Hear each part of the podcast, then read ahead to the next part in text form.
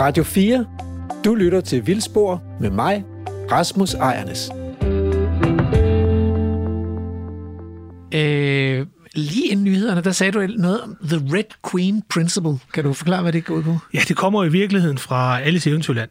Den her engelske øh, eventyrroman fra der er over 100 år gammel, hvor Alice er blevet fanget af den røde dronning, mm. og prøver på at løbe væk. Ja. Men guld, det bevæger sig den anden vej, så hun spænder alt, hvad hun kan, og når ikke ud af stedet. Og hvor dronningen så siger, at du er nødt til at løbe stærkt, bare for at blive på det samme sted. Ah. Og det er, et, uh, er der i hvert fald en del, der mener, at gennemgående princip i illusionen. På grund af, at, der hele, at, at dyrene, organismerne hele tiden, hele tiden presser hinanden, ja. så er de hele tiden nødt til at udvikle sig, bare for ikke at komme bagud. Okay. Men nu snakker vi om myrerne, der ser meget ens ud, i forhold, altså i, fra burmesisk grav, ja. Og så til i dag. Og det tyder på, at de har fået, der er et design, der, der, der, har er, virket. der bare virker. og, og selvom man ser ens ud, så kan man jo godt leve på mange spændende måder. Det gør ja. myrerne jo også, ikke? Det altså, de. Med øh, meget varieret levevis. Ja. Store og små samfund, og nogle af dem holder bladlus ned i myreturen og ja. så videre. Ikke? Det, det kan man jo ikke lige umiddelbart nødvendigvis Nej. se af ravet. Nej, det, der er masser af økologi, man ikke kan se af ravet. Du ja. kan også se, at en af mine egen favoritgruppe, guldsmedene, ja. ser jo på nogle punkter ikke ud, som om de har udviklet sig i 300 millioner år. Nej. Altså det overordnede mønster, ja. det er det samme. Men alligevel er der en masse små forskelle. Nu snakker vi om, at pragtvanddymferne først findes i, uh, i, i moliet, selvom vanddymferne er altså over 300 millioner år gammel som gruppe. Ja. Men, men stadigvæk den overordnede kropsform er det samme. Ja. Det samme ser vi med mange hajer. At de har en overordnet kropsform, der ikke har ændret sig i 300 millioner år, fordi det virker. Men derfor er de stadigvæk nødt til eller nødt til at forkert udtryk, for der er ikke nogen vilje i evolutionen, men de bliver ved med, dem, dem der fortsætter med at overleve, mm. udvikler små subtile ændringer. Mm. Men de er bare ikke, øh, der er bare ikke nok af dem. De akkumulerer ikke nok over tid til, at de faktisk ændrer sig substantielt i forhold til det, vi ser. Jeg kan huske, at jeg har set sådan nogle plancher over elefanter, der er kendt gennem tiden, ikke? Hvor man kan se, hvor mange forskellige slags elefanter, der har været øh, over i sådan et, et par hundrede millioner års... Ja, virkelig, det er så ikke så længe, vel? Fordi det, vi, vi, vi er efter dinosaurerne, ikke? Vi er længe efter dinosaurerne, ja. Så i de sidste 10 millioner år, så ja. har der været mange forskellige slags elefanter. Ja. Så det er alle sammen i bund og grund elefanter. Så det har været en fin ting at være en elefant med en, med en snabel, ja. men de ser godt nok meget forskellige ud og har forskellige størrelser og sådan noget. Og snabelen har jo heller ikke... Altså, det er jo ikke det, der har defineret de første elefanter. Fordi, de var, havde sådan mere tapiragtige... Ja, vi kender jo alle sammen, vi kender jo alle sammen Robert Kiplings fabel om, øh, hvordan snabel, eller elefanten fik sin snabel, med ja. krokodillen trak i den. Ja. Og når man ser på de første elefanter, ja. Så ser det ud til, at der, altså, så ser det nærmest ud, som om snablen er blevet trukket gradvist længere og længere ja. ud. Hvordan man så end ved det, fordi snablen indeholder jo ikke nogen knogler, så jeg ved ikke lige, hvordan uh, dem, der faktisk arbejder med fossile elefanter, kan bedømme præcis, hvor lang snablen har været. God pointe. Det, det er jo knoglerne, der bliver bevaret hos, ja. hos vivldyr. Og man finder ikke øh, elefanter i mulighed. Man finder ikke elefanter i mulighed. Det gør man ikke. Det vil være interessant, men nej. Det, fugle, ikke, fugle og skildpadder er de største vivldyr, vi finder. Jeg ved ikke med de der tjæresumpe der, hvordan øh, tingene er bevaret. Der er jo fundet nogle blandt andet i uh, La Brera i Kalifornien. Ja. Men der er det jo uh, moderne... Det er jo, ikke, det, er jo, det er jo ikke de arter, vi har elefanter i dag, men det er... Det er, det er mastodonter-agtige mastodonter ting, ja. ting, der er moderne elefanter i udseende. Okay. Øh, jamen, ja, det der med plads, det er ret interessant, ikke? fordi vi taler jo rigtig meget om, at naturen behøver plads, og det kan man sige, at det har evolutionært også skabt grundlag for en mangfoldighed. Men altså, nu skal vi tilbage til, øh, til anden del af reportagen, øh, og så vender vi tilbage her øh, og prøver at blive lidt klogere på, hvad vi kan lære af den der, de der fossiler. Det er mig, der er Emil Skovgaard Brandtoft, og lige nu er du på rapportage med mig og Lærke Sofie Kleo.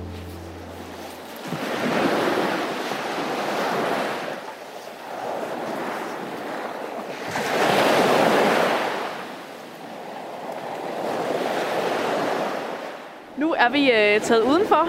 Vi er taget et lille stykke væk fra Geocenter øh, Møns Klint og er nu ved øh, Klintholm Havn og øh, er gået et stykke hen af, af sandstranden her ved siden af havnen. Og det er selvfølgelig for øh, at tale meget mere om rav og øh, om, om Anders' store viden om rav. Og Anders, nu, øh, nu er der en ting, der slår mig. Kan man, kan man godt finde rav her? Ja, det kan du. Og du kan faktisk finde rav næsten på alle strande i Danmark. Mange folk tror, det kun er vestkysten, men altså alle stranden, hvor der er en god storm, der rusker op i havbunden og kan føre en masse materiale fra havbunden og fra havet af ind på land, der er der gode muligheder. Blandt de områder, der måske ikke lige er de bedste, så er det sådan den sydlige del af Jylland på østsiden. Men ellers så, øh, så er det ret godt for Danmark. Hvad kigger man efter? Hvordan, hvordan griber du det an, når du går ud øh, sådan en dag og, og skal kigge lidt efter rav? Altså først og fremmest tidspunktet. Fordi det handler om, hvornår jeg går ud og kigger efter rav. På samme måde som der er sæson for æbler og bær og frugter og alt det andet i naturen, så er der også sæson for rav. Og derfor så skal vi gå i vinterhalvåret, for der er de største storme her. Så efter en storm, der har rusket godt op i havbunden, og så ført øh, masser af materiale ind mod kysterne, når vinden så drejer, altså fra at være en pålandsvind til en fralandsvind, fører havet tilbage igen, og så kan du gennemgå omkring anden højvand plus minus det materiale, der bliver efterladt på stranden. Når det højvand det falder tilbage, så bliver det materiale liggende, og så kan du simpelthen gå og, og rode tanget igennem. Og, og så kan du være heldig at finde et stykke grav.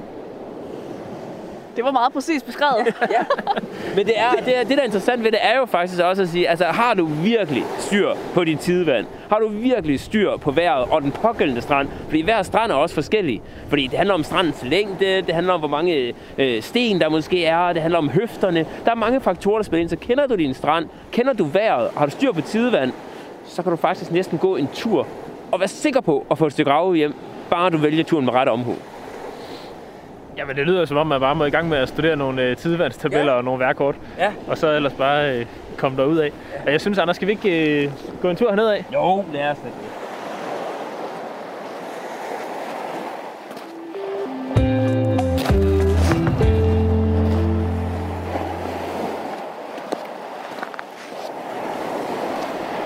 Anders, da vi stod inde på, øh, inde på kontoret derinde, og, og du viste os alt det rav, der skal indgå i udstillingen, der, der talte du om baltisk rav og burmesisk rav ja. og sådan noget. Og du siger, at det baltiske rav er, er det, vi finder i Danmark. Hvordan hænger det sammen? Øh, altså, Danmark er jo ikke Baltikum.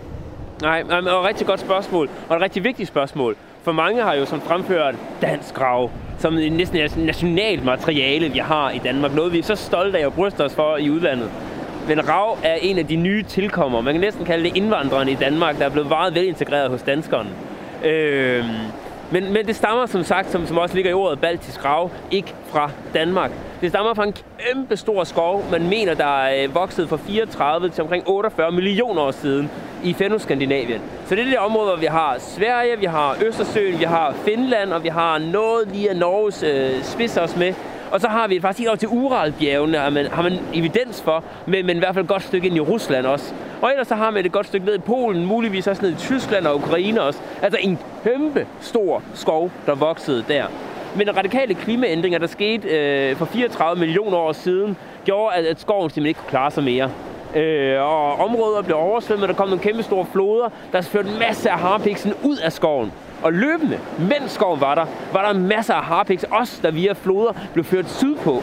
Og det blev så beskyttet, fordi alt det rav, som, eller alt det harpik, som ikke blev ført sydpå, det blev i skovbunden. Det rådnede og forsvandt og gik til grunde der. Så det rav, der blev ført sydpå, det er det, vi har. Men ved den der klimaændring, der skete for 34 millioner år siden, der blev der så aflejret rigtig meget, øh, blandt andet omkring Gdanskbugten. Og der lå det så i mange millioner år. Noget af det blev i de mange millioner år ført videre rundt via floder, men størstedelen lå stadigvæk bare der i blandet Gdansk. Og så ved sidste istid, for godt og vel omkring 2 millioner år siden, og så frem til i dag, så har haravet som blev ført rundt af både gletsjer, men også af floder. Og meget af det endte i, øh, blandet i øh, Vesterhavet og i Danmark, og ned i Tyskland, og i Polen, og ned til Ukraine. Og det er faktisk kommet så langt, så du både i Holland og på den engelske øh, østkyst også kan finde rav, baltisk rav.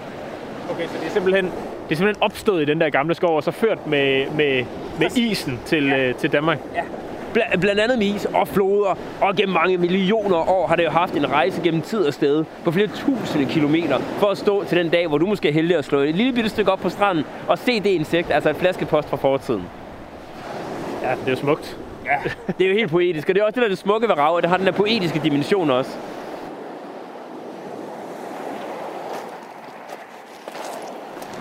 Altså, men, men det der med hensyn til, når man snakker om rav og øh, hvor det stammer fra, så en ting er, hvor det stammer fra, en anden ting er, hvor vi tror, det stammer fra. Men allerede i gamle øh, som Grækenland, der vidste man godt, at det stammede fra træer, øh, og det måtte være harpiks, fordi man blandede knubret til det, og lugtede til det, og satte ild til det, og snus til det, så man vidste godt, det var fra træer. Men igennem årene har der også været mange sideløbende teorier. Man havde blandt andet troet, at det var urin fra en los. Man har troet, at det var noget, der stammede fra valerne af. Man har sågar, og det er en af mine yndlingsteorier, troet, at det stammede fra Atlantis. Altså en underliggende verden, der lå derude, fordi hvordan kom insekterne ellers ind i det? Og andre har også troet, at det er nede fra øh, dybe, dybe huller nede i jorden, hvor det simpelthen er jorden, der sveder det her øh, materiale ud. Og så når det kommer op til overfladen, indkapsler det så forskellige dyr. Så mange teorier har været gennem tiden, øh, og mange formodninger. Men, men øh, på trods af det har der sideløbende været den grundlæggende teori, vi vidste godt, det stammede fra træerne af. Men altså, Afrodites tårer, eller om det er Atlantis, tankerne har været mange. Ja, det er jo fantastisk. Og jeg kan også godt lide, at det er sådan en, øh, sådan en god, øh, solid, jeg lugter til det, jeg prøver at brænde ja. det af og ser, hvordan reagerer det egentlig. Ja. Sådan en, øh, et godt eksperiment, ja, der, har, der har fået ned frem til, at det faktisk var harpis. Ja. Og det er også det, vi snakker om før i naturvidenskab. Det handler simpelthen bare lige at prøve af, gå ud og undersøge, tjekke det ud. Altså, det er så behageligt en tilgang til det. For det handler ikke om, hvor meget du ved. Nej, præcis. Det handler bare om, prøv lige, prøv lige hvis du dufter til det her. Hvad dufter det af? Fyrskov. Ja, det dufter af fyrskov. Lige præcis. Du lytter til Radio 4. Øh, Anders, vi har talt lidt om, du nævnte før, at det, det gælder om at komme ud på det rigtige tidspunkt, og efter en storm, og når øh, vandet trækker sig tilbage og sådan noget. Og, og hvad er det så, man, øh, man kigger efter sådan helt konkret, når man går herude? Altså først og fremmest, så går du væk fra alle stederne med sten. For hvis der er der mange sten, så betyder det, at der er noget, noget, der er noget vand, som trækker det med, altså sand og sådan noget med tilbage igen. Så der er der ikke særlig gode muligheder for at finde noget. Men finder du noget opskyld, nu, nu kan du se her langs stranden, hele vejen hen er der en fin bramme her, af en masse materiale, som har nogenlunde samme vægtfylde.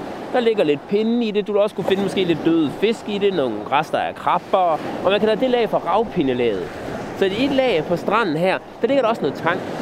Og der vil ravet enten ligge under tanget, eller måske oven på tanget, alt efter hvad der kommer ind først. Og i den bunke her, for eksempel, der ligger der noget fint tank. Øh, jeg kunne sagtens have taget en eller anden form for rive eller noget med. Nu har jeg en dejlig sko, så den sparker jeg lidt i det med. Jeg begynder lidt og kigge og lidt under det, og nej, det ser ikke rigtig ud til, at vi er heldige i den her bunke.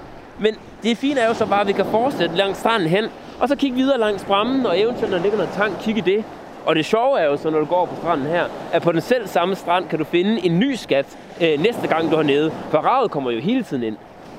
Altså ikke hele tiden 24-7, men, men der går hele tiden perioder, hvor der kommer nyt rav ind, nyt rav ind. Nu har vi jo set den der fine samling, I kommer til at have i udstillingen ja. øh, på Geocenteret. Hvad er egentlig det bedste, du selv har fundet? Fordi meget af det har du øh, jo hentet ind forskellige steder fra i verden. Ja, men det er rigtigt, ja. Mm, ja, hvad er det bedste? Altså, det er samme som at spørge en mor om, hvem er det, øh, det bedste af hendes øh, otte børn. Og så står man jo der, og så tænker, at hvert barn har sine kvaliteter. Og i naturvidenskab, så må man også... Øh, altså, jeg, jeg, jeg er meget fascineret af biller, og biller er blevet mit fokus i livet. Og det er nok også delvis på grund af Ole Mel, øh, min gamle biologilærer, som var fascineret af træbukke. Øh, så billerne er også mit fokus. Og hvilken bille er den gode bille og sådan noget. Jeg kan faktisk godt lide diversiteten. Og det er måske også det, der tiltaler mig meget ved naturvidenskaben. Så jeg har faktisk ikke et bestemt fund, jeg holder mest af. Men jeg holder jo selvfølgelig meget af de nye arter, jeg har fundet. Jeg har øh, fået, øh, fundet og fået videnskabeligt beskrevet og øh, udgivet øh, omkring 28 nye arter på nuværende tidspunkt. Så er jeg i gang med et stort forskningsprojekt sammen med Naturhistorisk Museum i London øh, med bermesiske landsnegle, hvor jeg har godt og vel 36 øh, landsnegle i bermesisk grav over til undersøgelse hos dem, hvor de bliver CT-scannet. Og vi prøver ligesom at skrive, øh, ikke første kapitel, men en af de tidlige kapitler af landsneglenes evolutionære udvikling på baggrund af de bermesiske snegle, jeg har. Og, og samlingen er jo kæmpestor, så jeg tror jo, egentlig, at det er ja, diversiteten og det omfang af ens øh, arbejde og de yderligheder, hvert stykke kan føre en ud i, i forhold til at forstå øh, grænserne på øh, den viden, vi kan have om jordens udvikling. Det, der, det har vi også talt om tidligere, det der kig ind i, altså i krystalkuglen og kig tilbage i tiden, ja. det, er jo virkelig, det er jo virkelig, virkelig spændende. Jeg kan også rigtig godt lide øh, din beskrivelse af det som sådan en mesterlærer-ting. Du har været i lærer hos Ole Mel, eller hvad man, kan man næsten sige, ikke? Ja. Og sådan er det med rigtig meget øh, artskendskab i hvert fald, og ja. naturhistorien og sådan noget. Det er i høj grad en, en mesterlærer-ting. Noget kan man lære ved at bladre i bøgerne, men man er nødt til at komme ud og se det, og, og opleve det sammen med nogen, ja. der kan lære det videre til en. Ja. Altså, det, der er noget håndværk, der skal, der skal gå igen. Ja. Og jeg, jeg, jeg er meget inde i det, du siger der, for det er lige ned i navlen at det faktisk at, at komme til at fascinere os af naturvidenskab. For der er den der mesterlærer element. i gymnasiet, der var jeg begyndt at få stress og sådan noget. Takket være Ole Mel kom jeg så også på den anden side af gymnasiet, hvor jeg så var glad for at være færdig.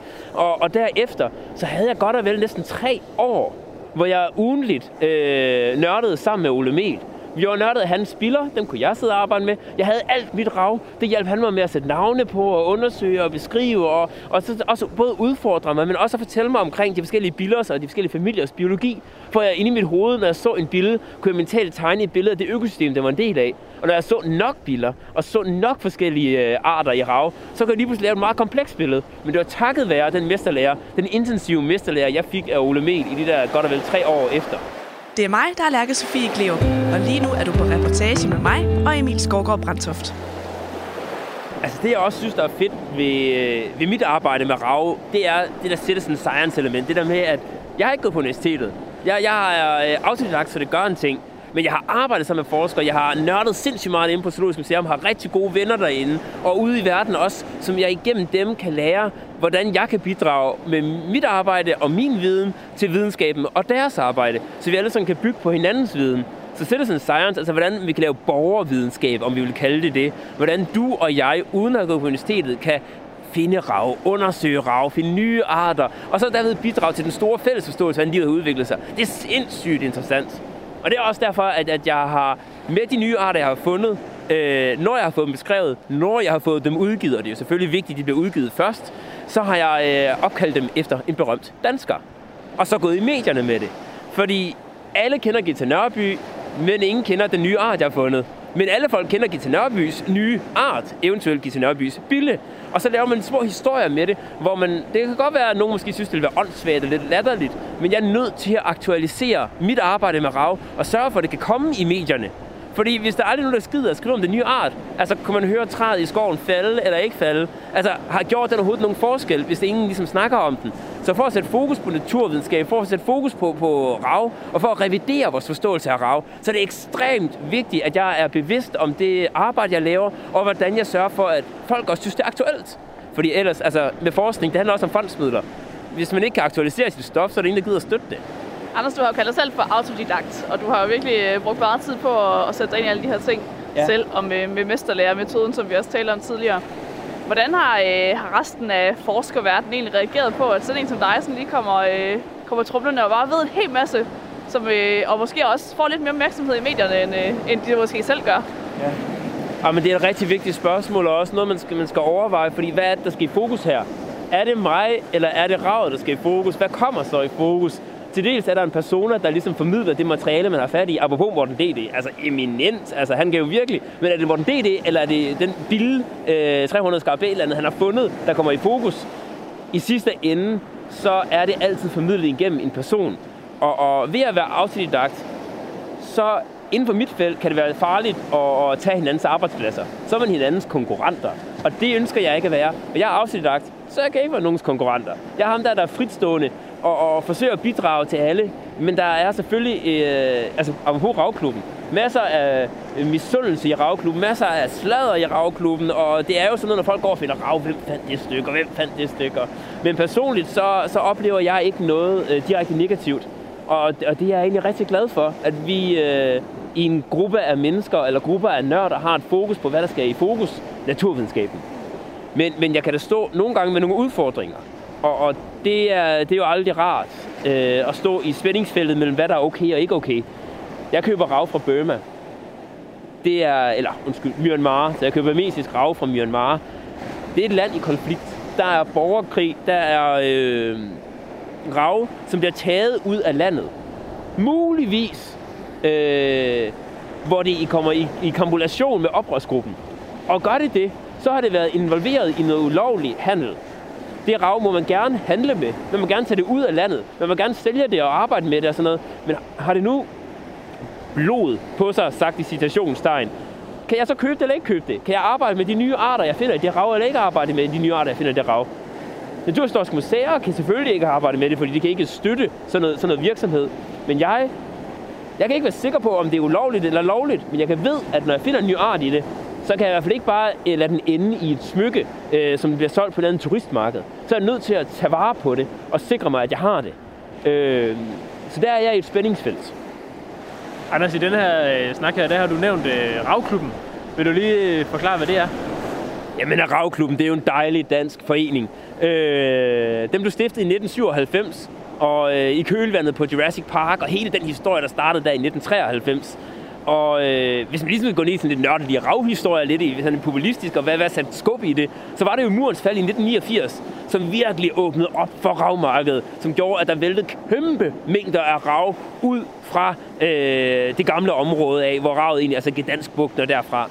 Og altså i de miner, der er derovre, der bliver gravet lidt over 100 tons op rav hver eneste år i hver eneste mine. Så der er kæmpe mængder af rav, der kom til, til rådighed dengang.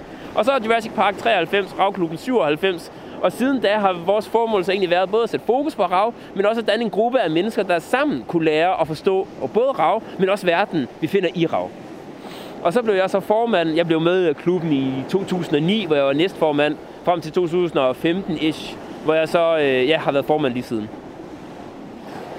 Jeg synes, det er, jeg synes, det er fantastisk at, at opleve de der ting. Altså på Naturhistorisk Museum, hvor, hvor jeg arbejder, der har vi mange af de grønne foreninger. Det er entomologisk forening, og det er Foreningen for Svampekundskabens Fremme, og det er Dansk Ornitologisk Forening, altså som kommer og bruger vores lokaler til de der klubaftener og, øh, og, og MOS-foreningen, jeg har glemt, hvad den hedder, men, men, men de er der og kommer og, øh, og bruger det. Og de der fællesskaber, der opstår omkring de der forskellige organismegrupper, eller om rav, eller hvad det kan være, det er fantastisk at stå på sidelinjen og kigge ind på det der supernørderi, der foregår der. Øh, og selvom jeg ikke er med i klubben, så, øh, så, eller, eller kender ret meget til det, der foregår derinde, så ser det bare ud, som om de har en fest, og det er super hyggeligt. Jamen, jeg, jeg, jeg, jeg, det er lignede navn igen, og på mesterlærer. Det der, når, når fascination, det smitter. Altså, der er ikke noget mere tillokkende. Altså, jeg er så glad for, at Zoologisk Museum i København er så øh, øh, folkelige. De åbner døren for mig også, og giver mig lov til at komme ind, og giver mig lov til at nørde sammen med dem. Altså, takket være dem også, så får jeg også muligheder for at øh, udfordre både mig selv, men vi deles om tingene. Og det der med at lade folks fascination smitte, altså på sammen, på det kan vi virkelig vokse. Øh, brugt små to timer på at, øh, at tale om rave. Men Anders, jeg synes faktisk ikke helt, at vi har fået sådan slået hovedet på sømmen for, hvorfor du synes, det er så fedt. Kan du sige det meget, meget kort? ja, bare på det grin brugte jeg næsten tiden så.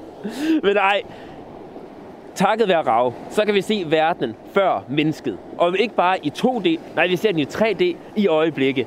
Så ravet åbner vores forståelse op, både for hvordan livet har udviklet sig på jorden, men også vores forståelse af den verden, der har været før os, og derved ansvaret. Det var ret kort. Tusind tak, Anders, fordi du vil tage os med øh, mange millioner år tilbage i tiden, og, øh, og så lidt tilbage til i dag også, hvor vi, øh, vi går her på stranden. Nu vil, nu vil jeg i hvert fald bruge meget mere tid på at kigge ned næste gang, jeg går, øh, går på stranden. Så tusind tak. Jamen, det var en sand fornøjelse, da. Det skal være hjertelig velkommen.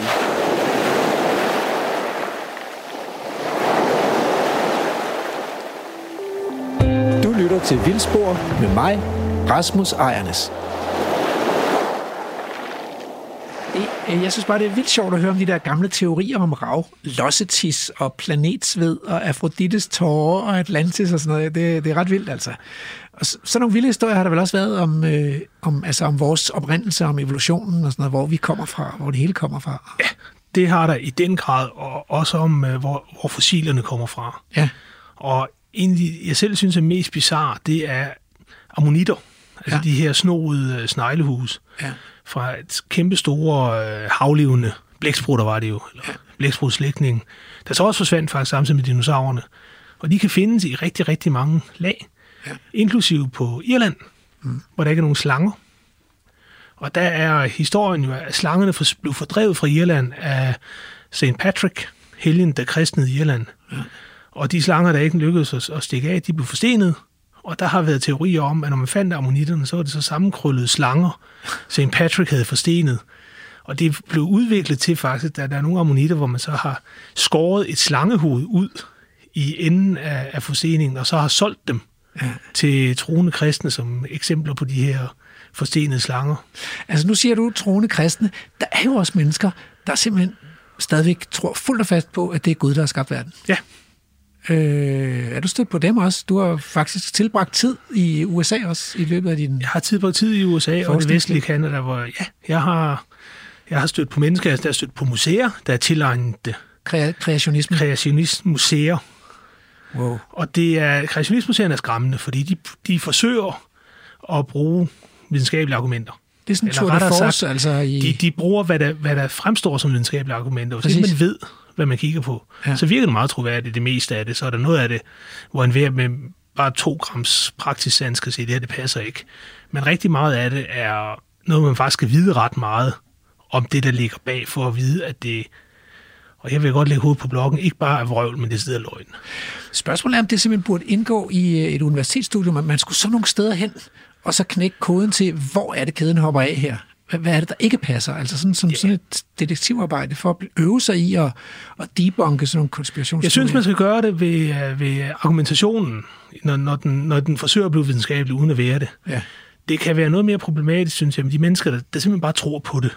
Fordi at du ikke vil krænke dem? Eller Nej, måske ikke så meget. Jeg har ikke noget som helst imod at, at udfordre dem. Nej. Men det er bare, det, jeg synes, det er lidt svært en gang imellem, fordi jeg kan jo heller ikke, hvis jeg bliver konfronteret med kan du garantere, mm. at du sidder med rigtigt, at det ikke er Gud, der har skabt det hele for, for at, at skille de sande troende fra tvivlerne. Mm. Og det kan jeg ikke, men på den anden side set, så kan jeg heller ikke med det argument garantere, at hvis der er en sand religion, at det ikke er en eller anden lille religion, der er opstået i et eller andet nu ikke eksisterende floddelta, ja. der, blev, der blev smadret for 10.000 10 år siden. Ikke? Det, altså, du kan i hvert fald garantere, at de der Molias-forekomster, de er mere end 6.000 år gamle, eller 10.000 år gamle, eller hvor meget vi nu forestiller os. Det vil jeg godt, øh, jeg vil godt sige, det, det er mere end øh, Bishop Oshers ja. 6.800 år, eller hvornår det nu var. Ja. ja.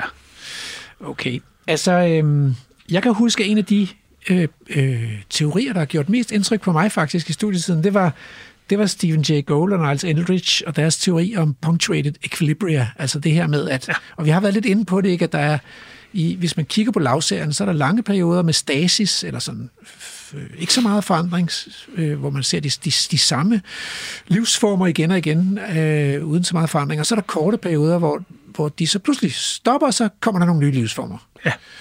Øh, holder den stadigvæk, og er forklaringen stadigvæk den, at at når der bliver skabt plads, så kan evolutionen gå ret hurtigt, faktisk så hurtigt, at det i, i de her geologiske lavserier ser ud som om, vupti så er den ene art væk, og vupti så er den anden livsform pludselig til stede. Jeg tror, at øh, det er meget vigtigt, at du bringer, bringer det op, at det kan se ud som om. Ja. Fordi når vi kigger på den her slags ting og læser om det, så glemmer vi tit, hvor lang tidsserie vi rent faktisk snakker om. ja. Og det var, jeg tror faktisk, det var George Gaylord Simpson, der, der introducerede hele den her uh, punctuated equilibrium-teori. Ja, ja. Og han påpeger det jo selv. Ja. Han siger, det der ser ud som om, at ting foregår meget, meget hurtigt, ja. det kan uden problem være 10 millioner år. Ja. Og at vi så måske har et meget, meget lille udsnit af de fossiler, Men der, der, der, er, der, der faktisk er at finde. Men der er stadigvæk den der pointe ikke med, at hvis man rydder banen som ved en stor katastrofe og skaber plads og tomme nischer, så er det nemmere at komme med noget nyt. Det ser sådan og ud. lykkes med noget nyt, altså. Det ser, helt nyt. det ser faktisk sådan ud. Og ja. det, det med lige præcis det at lykkes med det, det viser også gerne, det viser også med alle ønsker tydeligt, at det er tilfældigt, ja. hvad det er, der får succes. Hvilket er en lidt skræmmende tanke. Mm, altså, fordi vi går og forestiller ja. os, at, at alting har et, et formål og, og en mening og sådan noget. Øh, men hvis man kigger livet efter i sømne, så viser det sig, at rigtig meget er tilfældigt. Det vil jeg tro, ja. Det forklarer også, hvorfor at, at der er så mange øh, arter, der kun findes på øer. Fordi der er, der er simpelthen kommet nogen ud på en ø, og øen har været tom, øh, og der har været noget at leve af, men der har ikke været nogen, der gjorde det. Det vil sige, så var der, har der virkelig været plads. Det er den ene side af det. Den anden er også, at øer kan fungere som øh, reservoir for gamle linjer, evolutionære linjer, ja. hvor de overlever. Fordi de, de ikke møder noget de bliver ikke konkurrence. Ja. ja. Eller prædatorer, eller hvad der nu kunne udrydde dem. Ja det er jo også så derfor, at øer er ekstremt sårbare over for ja. menneskers ankomst, fordi vi har slæbt alverdens ulykker med til de der øer. Ja. Rotter og sygdomme ja. og Ja. Og det behøver ikke bare at være ø, altså Australien er jo generelt anerkendt som et kontinent. Ja, men uh, ja. det er en meget stor ø. Men Madagaskar er et godt eksempel på reservoir for gamle linjer, fordi de nyeste forskningsresultater tyder jo rent faktisk på, at lemurerne, det er ikke et spørgsmål om, det er nogle øh, linjer, der er opstået på Madagaskar. Det er faktisk et spørgsmål om, at de er på en eller anden måde kommet fra, fra Østafrika til Madagaskar, og så har overlevet der. Ej, hvor sjovt. Og så har udviklet sig til de mange arter, der er nu. Men ja. lemurlinjen er kommet muligvis på drivtømmer fra Afrika. Og hvad skete der så med lemurerne de på er kontinentet? blev udryddet, eller udryddet, men de er uddøde, som alle arter gør på et eller andet tidspunkt. Ja, ja. Inklusive os selv. det vil vi ikke høre om. Så nogle pessimistiske forudsigelser. du lytter til Radio 4. Okay, jo, det vil jeg godt høre om alligevel så. Ja. Så hvad, hvad, hvad tror du bliver vores endeligt? Nu har du kigget tilbage i historien. Hvis du skal, hvis du skal prøve at kigge frem i krystalkuglen, hvad kan komme til at udrydde os? Det er meget, meget svært at sige. Fordi uh, vi er utroligt tilpasningsdygtige. Det må vi bare konstatere, det er vi.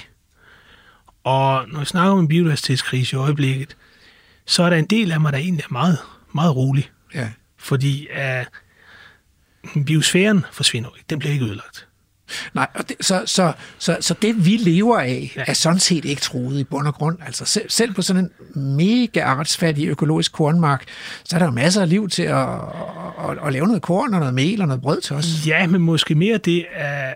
Hvis vi nu kigger på os i første omgang, ja. så kan jeg sagtens forestille mig, at der bliver meget, meget færre mennesker på jorden. Ikke nødvendigvis med, med, med en enkelt katastrofe, men over, over lang tid. Fordi vores fertilitet falder, eller fordi... Fordi at vi overudnytter vores egne ressourcer. Når så du tænker på et eller andet tidspunkt, så, så har vi ligesom øh, taget for meget af kassen, og så... Så knækker kurven. Okay. Men det tror jeg ikke nødvendigvis betyder, at mennesker som sådan forsvinder. Nej. Men hvad jeg mere tænker på, det er, at selv hvis mennesker forsvinder, og selv med alt det, der sker nu, så viser studierne, og det vi har set tidligere, at naturen kommer igen. Ja. Altså naturen har, lever, kommer ikke til at leve endeligt. Jeg ved ikke, hvad de sidste estimater siger, 6-800 millioner år, så bliver solen for stor og for varm, til vi kan leve, ja. til der kan være liv på jorden. Men inden da, der, skal forsvinder, over stepperne der forsvinder da. naturen ikke. Det kan godt være, at vi gør det, kan godt være naturen, som vi kender det gør, men vi vil gerne have, det er mere et spørgsmål, vi gerne vil have, at ting skal være, ligesom de var, da vi var børn. Ja, det vil vi jo selvfølgelig gerne, ja. Og ja, måske, ja, nogen, der må godt være flere sommerfugle, altså, end dengang jeg var for min skyld.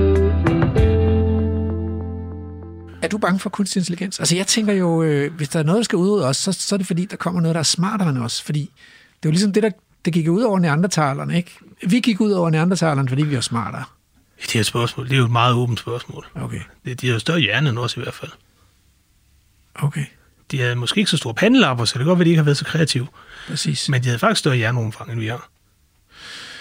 Så det var, så jeg tror, mere, af med dem. neandertalerne var nok nærmere et spørgsmål, men de var tilpasset i den grad, istidslandskabet.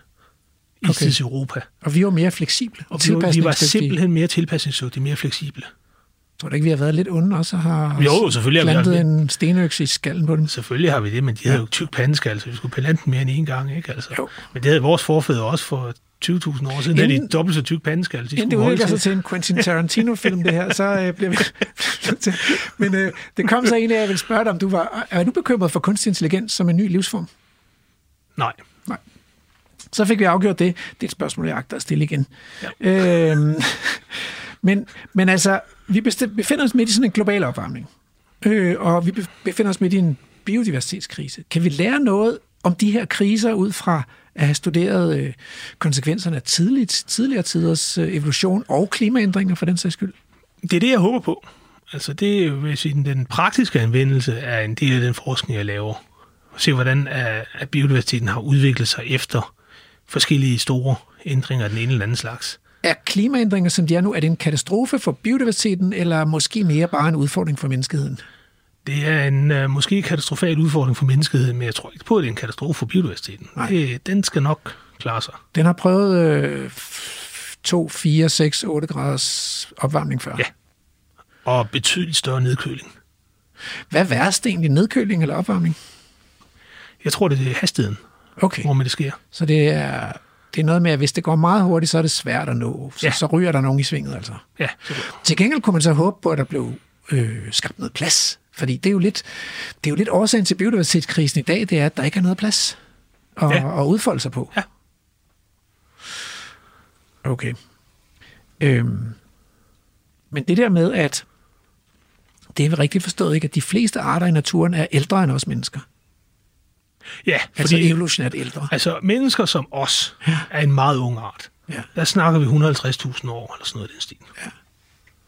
Så, så hvis der er nogen, der påstår, at naturen er menneskeskabt, så er det i den grad en sandhed med modifikationer. Ja. Fordi det gælder i hvert fald ikke, de fleste af de andre arter, de er bestemt ikke menneskeskabt. Nej. Men det er selvfølgelig rigtigt nok, at vi påvirker naturen helt utrolig meget. Ja. I den måde, vi bruger landskabet på. Så livsrummen for naturen er menneskeskabt i Præcis. Så fik vi afklaret det også. Det, tusind tak. Det var simpelthen en fornøjelse, og jeg er blevet meget klogere. Det er jeg glad for. du lytter til Vildspor med mig, Rasmus Ejernes. Så er vi nået til ugens tråd, og øh, i den her omgang, der handler det om øh, dyrevelfærd og lidende dyr. Tråden kommer fra jæger, øh, gruppen jæger, ornitologer og andre naturelskere. Det er en privat gruppe, så man skal være medlem for at læse med.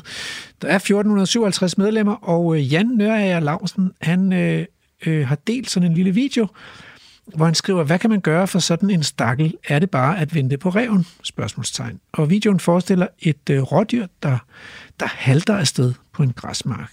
Vi ved ikke, hvad der er sket med rådyret, men øh, det er tydeligvis dårligt til bens. Og øh, nede i tråden her, øh, der skriver Connie, nogen siger, man skal lade naturen gå sin gang, når jeg oplever lignende her ved mig. Her ved mig, så får jeg en jæger ud og aflive. Mikkel skriver, Connie, det er desværre ikke tilladt for os jæger at affange et stykke vildt uden for jagtsæson. Men man kan altid ringe til en af vores dygtige svejshundefører. Svejshunde, det er nogen, der har sådan nogle hunde, der kan øh, lugte blod, så de kan følge anskudte dyr, øh, sådan at man kan få dem aflivet. De har tilladelserne i orden og gør et super stykke arbejde, når det kommer til vildt med skader som denne. Stefan øh, siger, ring 114, forklar situationen og bed om tilladelse til skud. Det er mest rigtigt at få den væk, da dyret tydeligvis lider. Lars derimod skriver, lad den gå. Det kan være, at den kommer sig. Ellers bliver den til mad for andre. Øh, Tulle skriver, i sådan et tilfælde, hvor dyr lider, øh, hvilket det her tydeligvis gør, i det det halter, vil aflivning være bedst. Øh, Rasmus skriver, en af mine gode venner haltede for et par uger siden og så lidt forpint ud, men bare rolig, han er kommet sig igen. Iben skriver, det er nok bedst med en god skytte der. Ja, ja, ja, ja. Se, så Jan, som selv var trådoplægger, har så fundet her, efter henvendelse til politiet, skriver han, sendte de mig denne. Og så kommer der så sådan en vejledning fra Jægerforbundet, Danmarks Jægerforbund, og vejledningen hedder Tøv en kende. Øh, og så er der sådan en artikel om, hvad man bør gøre, og et interview med Michael Carlsen fra Dyrenes Beskyttelse. Og jeg er egentlig lidt nysgerrig. Øh, skal man aflive lidende dyr, og hvornår ved man, om de gerne vil skydes. Så det tror jeg simpelthen, jeg vil ringe og spørge Michael Carlsen fra Dyrenes Beskyttelse om.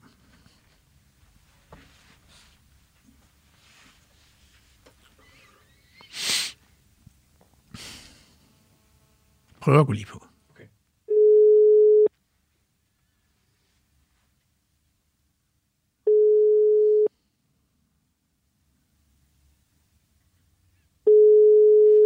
Michael Carlsen. Det er Rasmus Ejernes fra naturprogrammet Vildspor på Radio 4. jeg tænkte det nok. ja, nemlig. Og øh, jeg har jo en, øh, jeg har noget, jeg gerne vil spørge dig om, fordi øh, vi har sådan en ja. øh, ugens tråd i programmet, og den her gang, der handler det om... Du, du har været, siger du? Vi har et, et, Nå, sådan et indslag, der hedder ja. ugens tråd, og jeg har fundet sådan en tråd på Facebook, inde i, øh, på sådan en side for jæger og ornitologer og andre naturelskere, øh, som handler om, at der er en, der har, der har filmet sådan et, et rådyr, der halter. Og øh, så ja. lyder spørgsmålet, hvad skal man gøre? Og, øh, og der er mange, der ikke synes... Ikke nødvendigvis noget. nej, og der er mange, der synes, at man, at, at man kan se, at dyret lider, så man skal skyde det. Øh, og så var der en, en vældig diskussion, og andre synes, man skulle lade være og, se, og lade naturen gå sin gang og se, om dyret klarede sig. Og, øh, og så var der faktisk en, der ringede til politiet, øh, og så fik han denne her øh, vejledning fra Jægerforbundet, der hedder Tøv en kende, eller det er henvisning til en artikel, og der er også et interview ja. med dig. Så tænker jeg, jeg ringer simpelthen og spørger dig. Hvad tænker I fra dyrenes beskyttelse?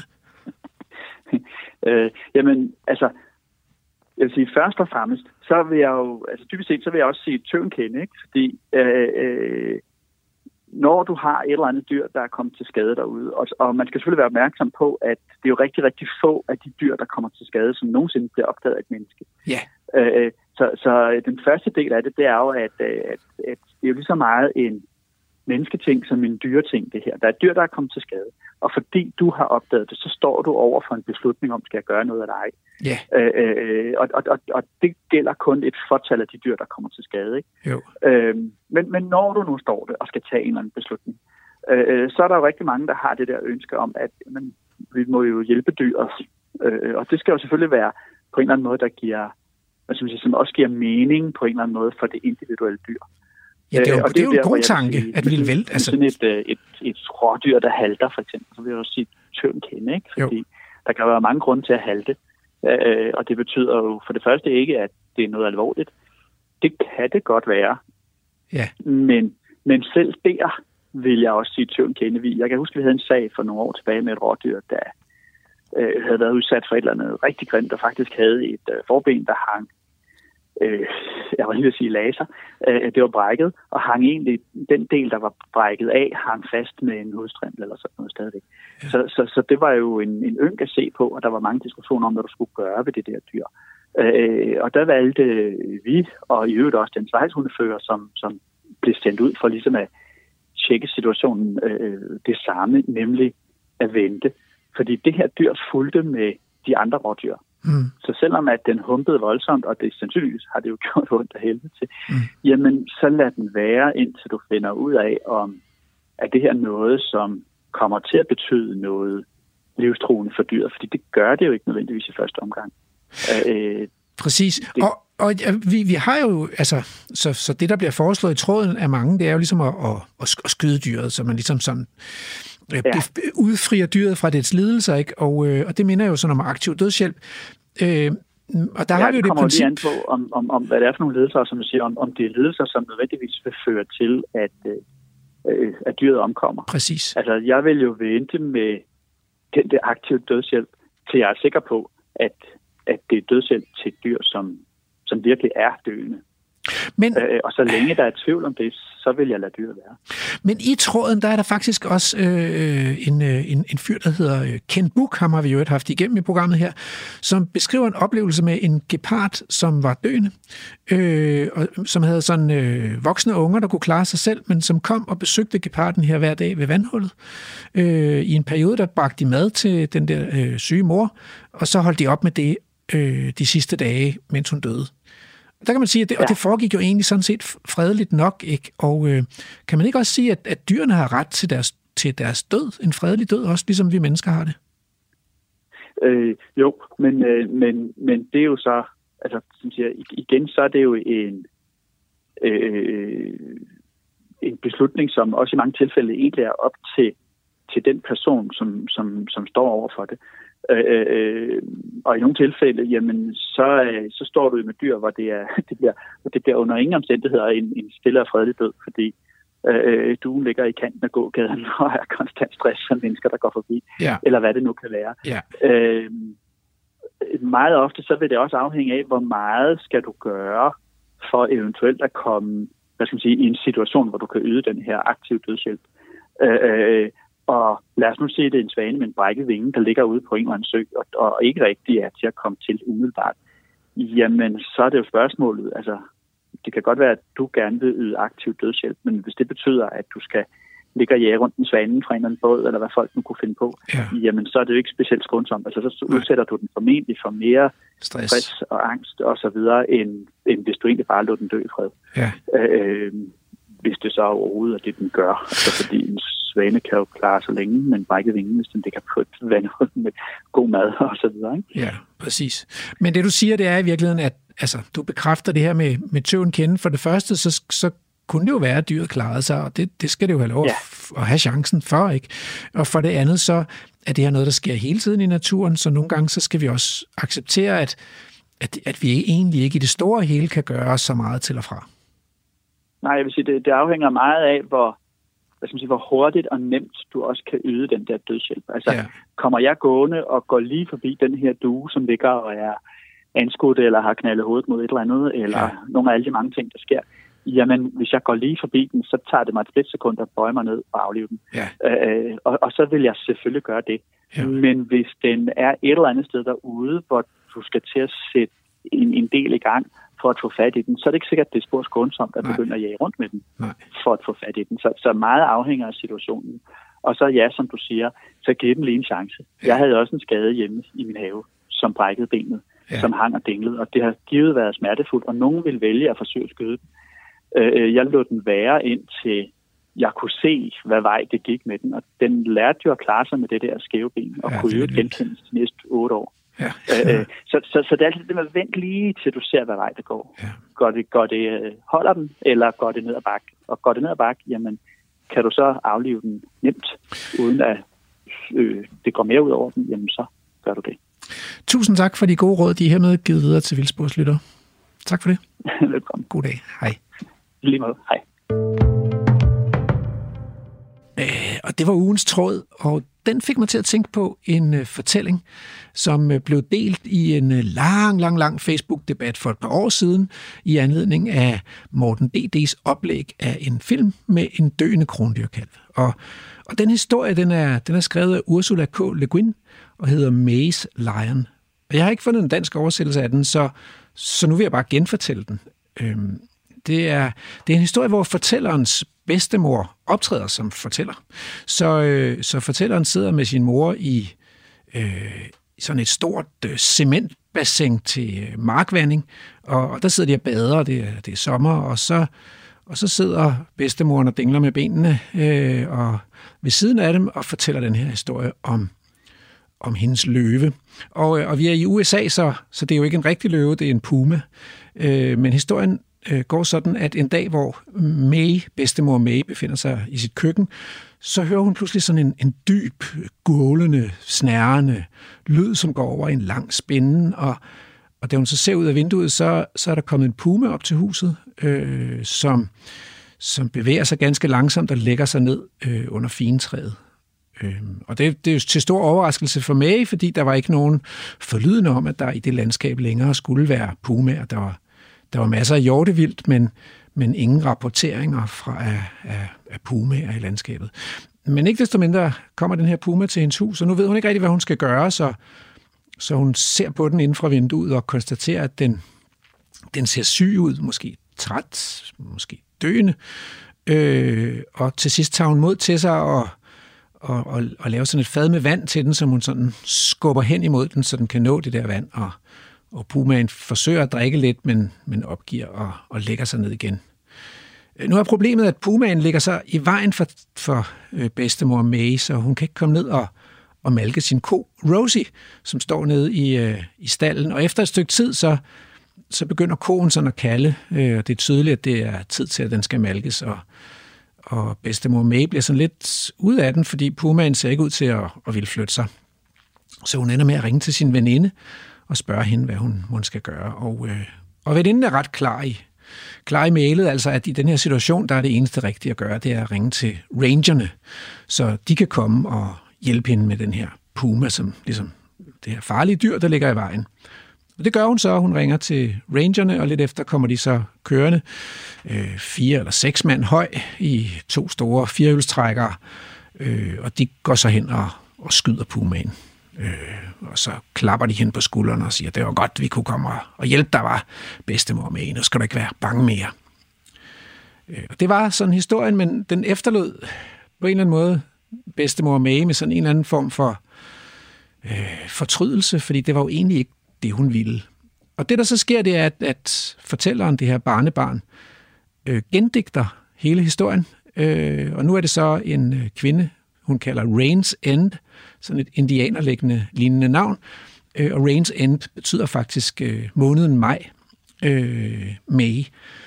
Og, øh, og Rains End reagerer lidt anderledes på den her puma, der også kommer op til, til huset, som er sådan et, et, et åbent, en åben indianer øh, øh, bolig af en slags.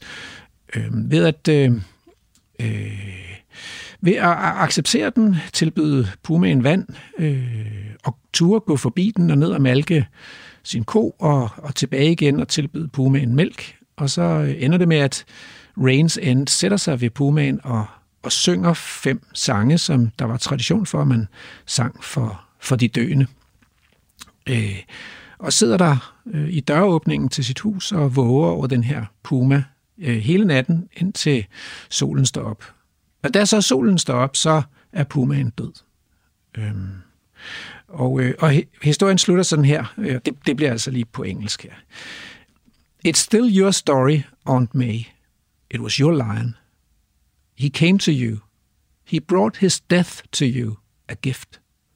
But the men with the guns won't take gifts. They think they own death already. And so they took from you the honor he did you, and you felt that loss. I wanted to restore it, but you don't need it. You followed the lion where he went years ago now. Så, så historien ender altså med, at, øh, at May er død, og, øh, og fortælleren øh, mindes tilbage til den her historie om den døende puma, og, og om den her løsning, som ligger lige for, at når der er et, et dyr, som er ved at dø, og måske endda er et farligt dyr, så kan det være en nærliggende tanke at, øh, at øh, aflive dyret for at slippe for, slippe for lidelsen, slippe for faren og få løst problemet, fordi det på en eller anden måde er nemmere at håndtere et dyr, der er dødt, end et døende dyr.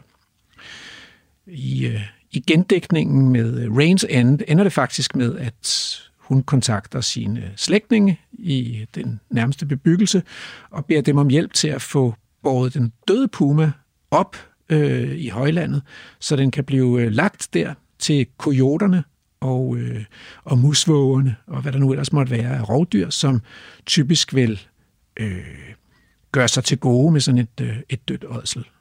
Jeg er ikke sikker på, hvad, hvordan historien endte for, for den puma, der blev skudt af rangerne, men de tog den vel med tilbage i deres firehjulstrækkere. Og, og hvad kan vi så lære af den her historie? Altså, jamen, grunden til, at jeg synes, det var en fascinerende historie, var, at at, at det lykkedes for Ursula K. Le Guin at få øh, fremstillet og, og øh, genfortalt den her historie, sådan at døden på en eller anden måde får en værdi. Altså at selve, selve dødsprocessen, ikke kun det afsjælede lægeme, som ligesom øh, bliver til gavn for ådselsæderne, men også selve dødsprocessen bliver tillagt en eller anden form for værdi. Der bliver, der bliver sunget sange, øh, mens øh, pumaen dør, og der opstår sådan en eller anden form for fællesskab på tværs af artsbarrieren. Ikke? Øh, at at pumaer og mennesker har alligevel et eller andet form, et eller andet til fælles. Ikke? Vi bliver født, og vi, vi lever, og vi dør. Øhm, og det synes jeg var fint, og, og, øh, og, og vi kan godt i vores sådan samtid, hvor døden er ret tabuiseret, helt glemme, at selve dødsprocessen også kan have en værdi.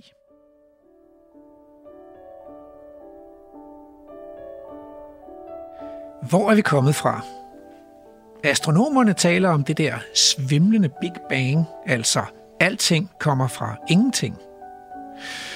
Det hele er natur, men livet er nu alligevel særligt fascinerende. Vi ved, det findes på jorden, og vi gætter på, at det findes andre steder i universet, men vi ved det ikke. Og livet er opstået på et eller andet tidspunkt i sådan en ursuppe, forestiller vi os. Men hvor er egentlig den fine grænse mellem den levende og den øvrige natur? Det er let at se forskel på levende og døde mennesker, men hvad med virus? Er, er virus levende? Og hvad med en robot med kunstig intelligens? Hvad skal der egentlig til, før vi vil betragte den som levende?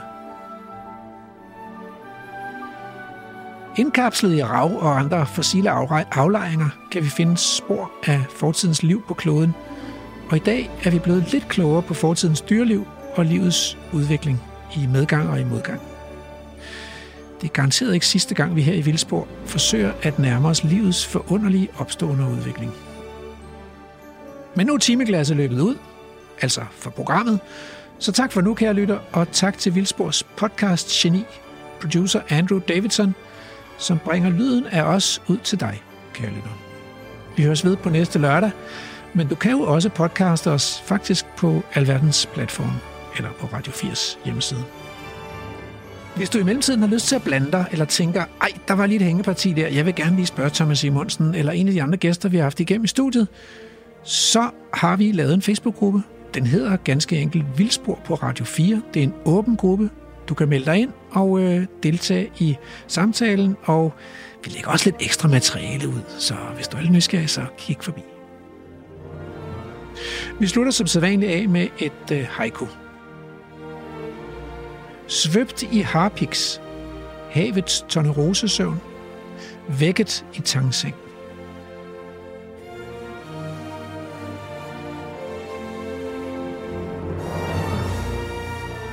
Programmet er produceret af Folkeuniversitetet og Aarhus Universitetsforlag for Radio 4.